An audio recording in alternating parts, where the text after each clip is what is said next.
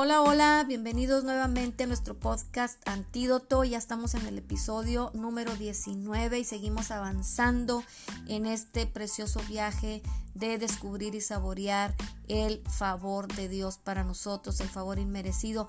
Y realmente Dios quiere que descubramos y que seamos conscientes de su favor para que vivamos una vida cristiana de éxito. Y vamos a seguir hablando del éxito. Hemos hablado de muchos temas. Hoy vamos a seguir hablando sobre el éxito, porque Dios no está peleado con el éxito, al contrario, Dios quiere que tengamos buen éxito. De hecho, el tema de hoy se llama así, bendecido con buen éxito para ser de bendición. Y la escritura que vamos a ver está en Génesis 12.2. Es Dios dándole una promesa a Abraham. Y le dice, y haré de ti una nación grande y te bendeciré y engrandeceré tu nombre y serás bendición. Dice, te bendeciré engrandeceré tu nombre y serás bendición. Definitivamente Dios quiere que tengamos éxito.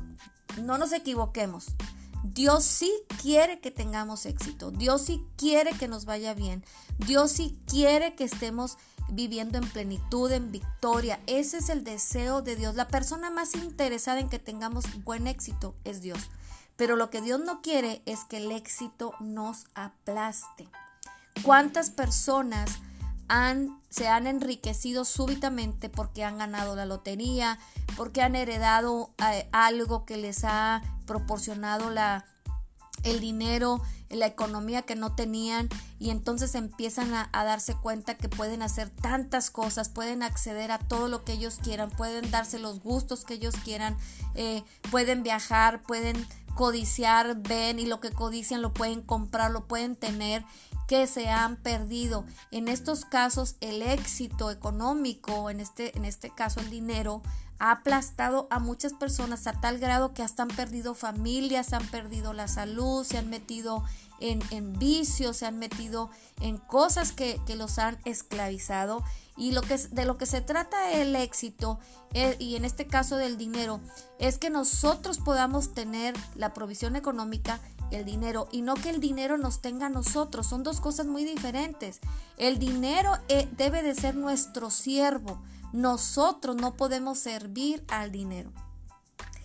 Cuando la gente se pierde, eh, eh, se pierde en este, en este punto, la gente empieza a desenfocarse y empieza a perder lo más importante y puede tener mucho dinero pero sentirse completamente vacío.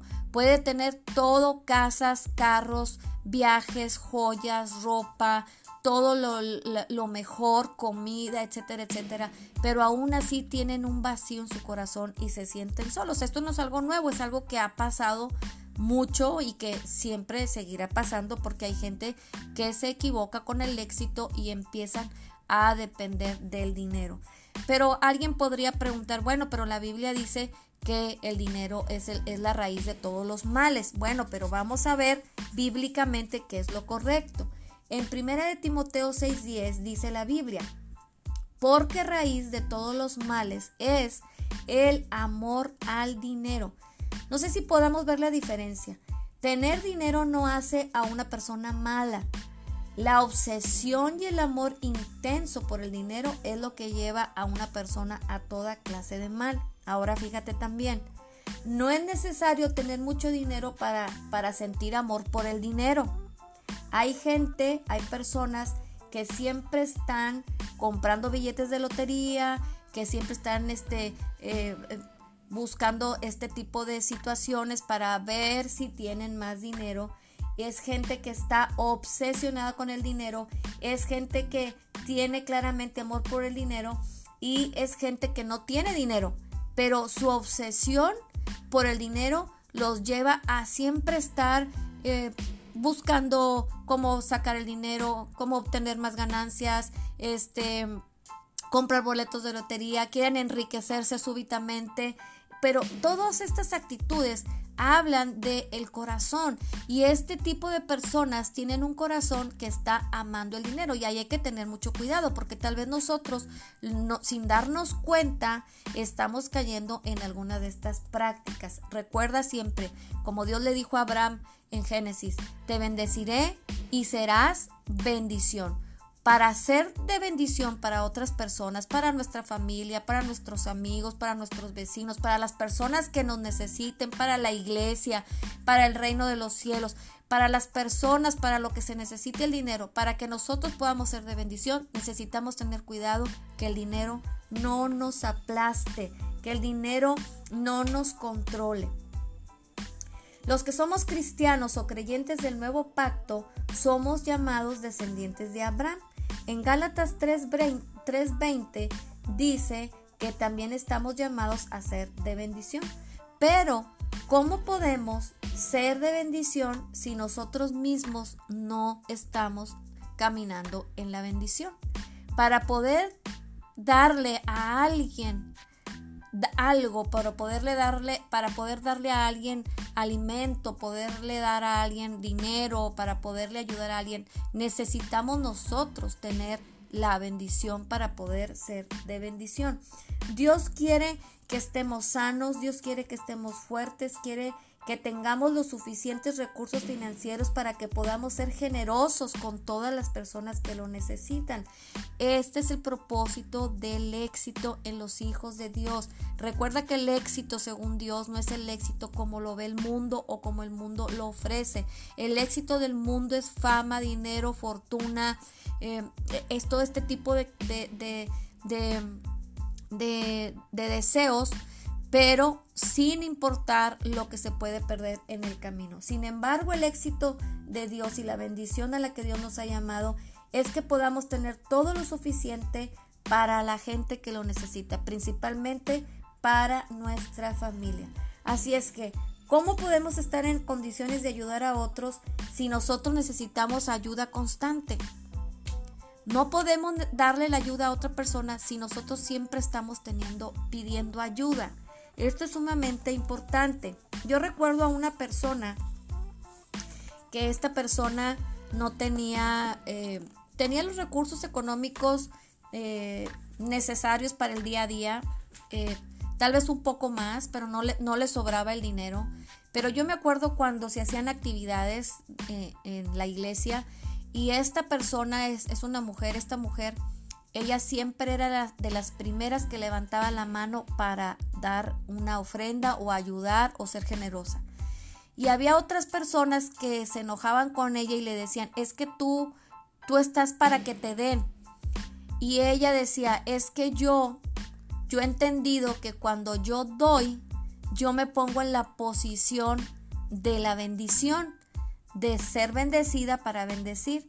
Y si yo me pongo con las brazos, con las manos abiertas, siempre pidiendo que me den, entonces yo estoy hablando de algo, y estoy hablando de una carencia. Y yo no quiero carecer, yo quiero tener, yo quiero ser de bendición. Esta mujer entendía perfectamente bien este asunto del éxito, de, del éxito económico, de la bendición que Dios quiere para nuestras vidas. Así es que de qué lado nos vamos a poner? Del lado en que entender que ya tenemos bendición en nuestro espíritu, que Dios ya nos ha dado todas las cosas. Y desde este punto de vista, desde esta perspectiva espiritual, nosotros estar viendo la vida cristiana como Dios le dijo a Abraham, te bendeciré para que seas de bendición. Nosotros ya fuimos bendecidos ya fuimos bendecidos a través del, sacrificio de Jesús, ya tenemos todo. Sin embargo, las bendiciones se deben de hacer, de manifestarse y estar eh, físicamente o ser tangibles. Pero no nos esperemos hasta que tengamos sobreabundante para dar. Empecemos a practicar la generosidad, empecemos a hacer de bendición a la manera que podamos. Y esta es una de las formas en, las que tú y yo entramos en el ciclo de la siembra y la cosecha, en los principios espirituales de, de dar para que venga de vuelta la bendición. Es, e, el, el, dinero tiene que circular, tiene que estar en movimiento.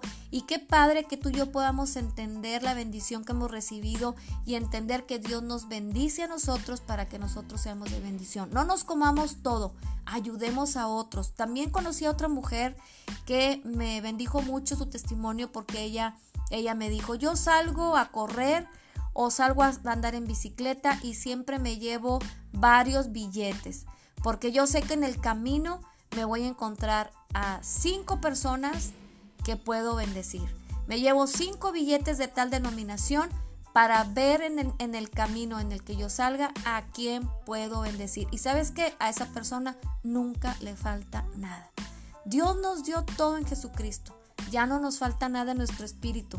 Empecemos a activar Empecemos a, abrir nuestra mano, empecemos a ser generosos porque esta es la promesa que Dios le dio a Abraham. Te bendeciré para que seas bendición.